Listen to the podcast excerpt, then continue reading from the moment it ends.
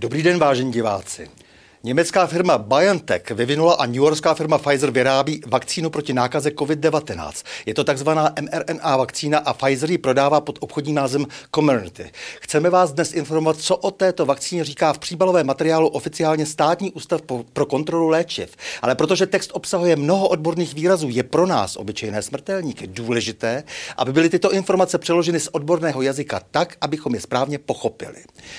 Informace by vám mohly být k užitku, když se budete rozhodovat, zda dát takzvaný informovaný souhlas k očkování výrobkem firmy Pfizer. Na křesle pro hosta sedí lékař a psycholog Vratislav Kalenda. Vážený Vratislave, začněme definicí. Co je to vlastně ten informovaný souhlas, stručně a jasně? Dneska se budeme držet tiskových materiálů oficiálních a já vyjdu z lékařského slovníku, kde se říká, že informovaný souhlas pacienta poskytnutý na základě řádného poučení lékařem o povaze nemoci, léčebného výkonu a jeho možných předpokládaných následcích je důležitý k tomu, abych se jako pacient mohl rozhodnout, jestli zákrok podstoupím nebo ne. Plus je tam ještě dost rozsáhlá pasáž o souhlasu pacienta se zařazením do klinického výzkumu, což se teda ve vztahu k této situaci bych považoval taky za důležité. Mm-hmm. Comirnaty, obchodní název té takzvané vakcíny firmy Pfizer, co to vlastně znamená? Co no, to je za vakcínu? Je to zcela nový typ uh, toho, jak uh, si uh, medicína představuje pracovat s předcházením infekčních nemocí. Není to totiž klasická vakcína. Klasická vakcína znamená, že dostanu jasně definovaný antigen do těla a na něho si sám vytvořím správnou imunitní odpověď. Co je pravdy na tom, že se jedná vlastně o experimentální vakcínu? No, já budu zase citovat ze stanovisek SÚKLu, který si může každý stáhnout. Na jejich stránkách je příbalový leták a jsou tam i informace o tom, jak vlastně ta vakcína byla uvedena na trh. A tam je jasně napsáno, že ta vakcína získala takzvanou podmíněnou registraci. A je tam tedy psáno, v době, kdy je vakcína Comirnaty doporučena pro podmínečnou registraci, bude společnost obchodující vakcínu pokračovat v předkládání výsledků hlavního klinického hodnocení, které bude pokračovat dva roky. To znamená, ono pořád pokračuje. Ještě dodám, že bude se pokračovat v dalších studiích k doložení kvality vakcíny, doplnění některých farmaceutických údajů, jak bude navyšována kapacita. To je docela přiznání. No, já půjdu ještě dál. V letáku hned první věta píše, tento léčivý přípravek podléhá dalšímu sledování. A někde na konci, když se mluví o třetí dávce, se píše, rozhodnutí, kdy a komu podat třetí dávku vakcíny Comirnaty, má být učiněno na základě dostupných údajů o účinnosti vakcíny s přihlédnutím k omezeným údajům o její bezpečnosti. A co tedy o té účinnosti vypovídá ona, onem příbalový leták o bezpečnosti? No, já půjdu rovnou na tu stránku, kde se hovoří o tom, jak byla udělaná ta studie. Jo? Vtip je v tom, že ta studie byla udělána poněkud netradičně, nebo je dělána poněkud netradičně, protože ona se ptá, jest ta hypotéza, nebo ta, co vlastně zkoumá ta vakcína, tak když přeložím ty složité texty, tak tam otázka zní, mají očkovaní lidé méně často pozitivní test na covid devatenáct? Ale ona by se přeci měla ptát, jsou očkovaní lidé méně nemocní a mají menší úmrtnost než ti, kteří očkovaní nejsou? Jak je to ve skutečnosti? No, ve skutečnosti asi vidíme, že ta vakcína má určitou omezenou účinnost a ten leták už na to pamatuje, protože tam napsáno doba ochrany. Doba ochrany, ochrany poskytovaná vakcínou není známa, protože je stále hodnocena v probíhajících klinických zkušen, studiích. A to vypadá, že jsme nějaký zkušební králíci. No, to tak úplně není. Jo, protože e, tam je zcela jasně popsáno, jak, ten, jak ta studie probíhá.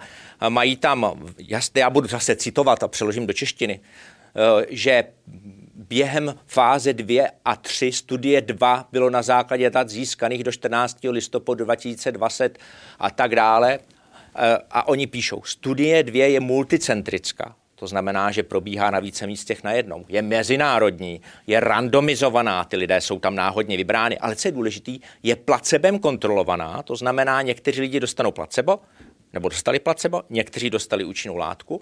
Co je důležité, je zaslepená pro pozorovatele, to znamená, ten lékař, který dělá tu studii, neví, jestli dává účinnou látku nebo placebo. A ale důležitý je, že oni vlastně zkoumali jenom to, jestli ty lidi mají pozitivní P C R test a nějaký příznak.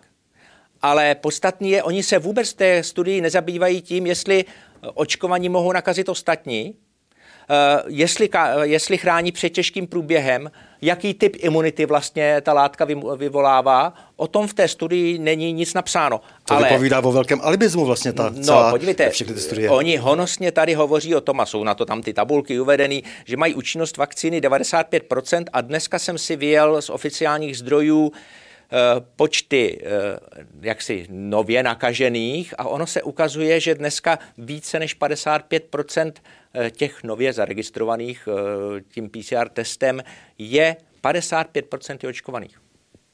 Takže žádný účinek zvláštní. čtyřicet pět procent očkovaných. Takže, ale oni to tady, jak, jak jsem říkal, píšou, že podobně jako u jiných vakcín je možné, že vakcina vakcinou Comirnaty nebude chránit všechny její příjemce. Uh-huh. Takže další přiznání. Co vlastně z těch, celkově z těch studií se dá vlastně vyčíst? Dá se to nějak potrhnout, sečíst tak a říct, jaké vlastně tady jsou výsledky ano, těch studií? Dal jsem si práce s tím, že jsem ty studie, které jsou vedeny v příběhu, prostudoval a v podstatě znamenají ty výsledky to, že ve skupině s placebem nebyly žádné nežádoucí účinky zaznamenány. To znamená ti, co nedostali účinnou látku v té kontrolní skupině. Důležitý je, že množství hlášených nežádoucích účinků se s každou další dávkou zřejmě násobí. To znamená, tady je třeba studie obrna lícního nervu, po první dávce byl jeden a po druhé dávce už byly tři v té relativní skupině. A o třetí dávce se tam ani nepíše. Takže nežádoucí účinky se zdá, že no, se množí. Oni se dokonce násobí. A ještě další věc, že po první dávce jeden, po, po druhý tři a po třetí nevíme, možná devět a nebudeme spekulovat. Ale co je podstatný, že oni to sledovali pouze dva měsíce. Dál už ne ty nežádoucí účinky. Ale my víme, že v prvním týdnu byl určitý krábu, počet zřejmě. A po třech týdnech už hodně moc. A já bych ještě dal, že některé věci jsou zcela zřejmé a oni mají společného jmenovatele, to už se dneska ví, jsou to ty imunokomplexy a oni způsobují, to znamená imunokomplex, abych tak řekl, tromby, který udělá ten zhluk těch protilátek a oni kdekoliv se usadí, tak dě, páchají paseku. A nejvíc je to poznat na neuroti, neurologických poruchách, když se vám usadí někde v mozku.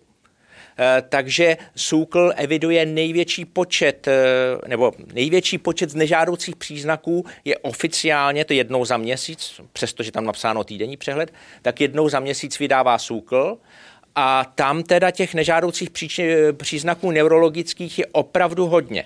Takže sám Státní ústav pro kontrolu léčiv eviduje na základě nějakých hlášení nežádoucí ano, účinky. A eviduje ty nežádoucí účinky, nejvíc jich je z oblasti neurologie.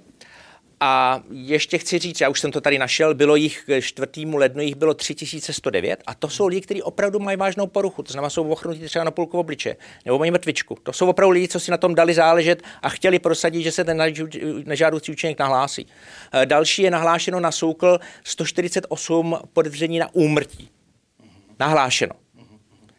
Tak jenom, abychom věděli, jak to je. A ještě další věc, ona zase z těch oblasti těch mikrotrombů je ohromná, ohromné množství těch účinků se schrnuje pod takzvaný pojem myokarditída. A to jsou poruchy rytmu, nevýkonnost srdeční, jsou to ty náhlé hypertenze, jaké lidé mají. A ty tam nejsou zajímavým způsobem, že tam nejsou v těch hlášení nežádoucích účinků, přitom víme, kolik lidí třeba měl náhlou smrt, že známe ty věci z obrazovek televize. Prostě a dokonce ta je tak vážný s těma myokarditama, že v červenci SÚKL poslal lékařům informační dopis, ve kterém upozorňuje na riziko myokarditidy. A to je poměrně hodně, čili že já jsem to přepočítal, že do jednoho měsíce po podání druhé dávky onemocní myokarditidou sto mladých mužů na jeden milion očkovaných, očkovaný dvěma dávkami. Takže to znamená, že oficiální údaje, které ovšem, o kterých se ovšem mlčí, ve, třeba v médiích, ve sdělovacích prostředcích, tak svědčí o tom, že ty účinky jsou tady nežádoucí ve velké míře. Ano. Uh-huh. Milí Vratislave, já ti moc děkuju za rozhovor a s vámi, vážení diváci, se těším na další pokračování pořadu O čem se mlčí.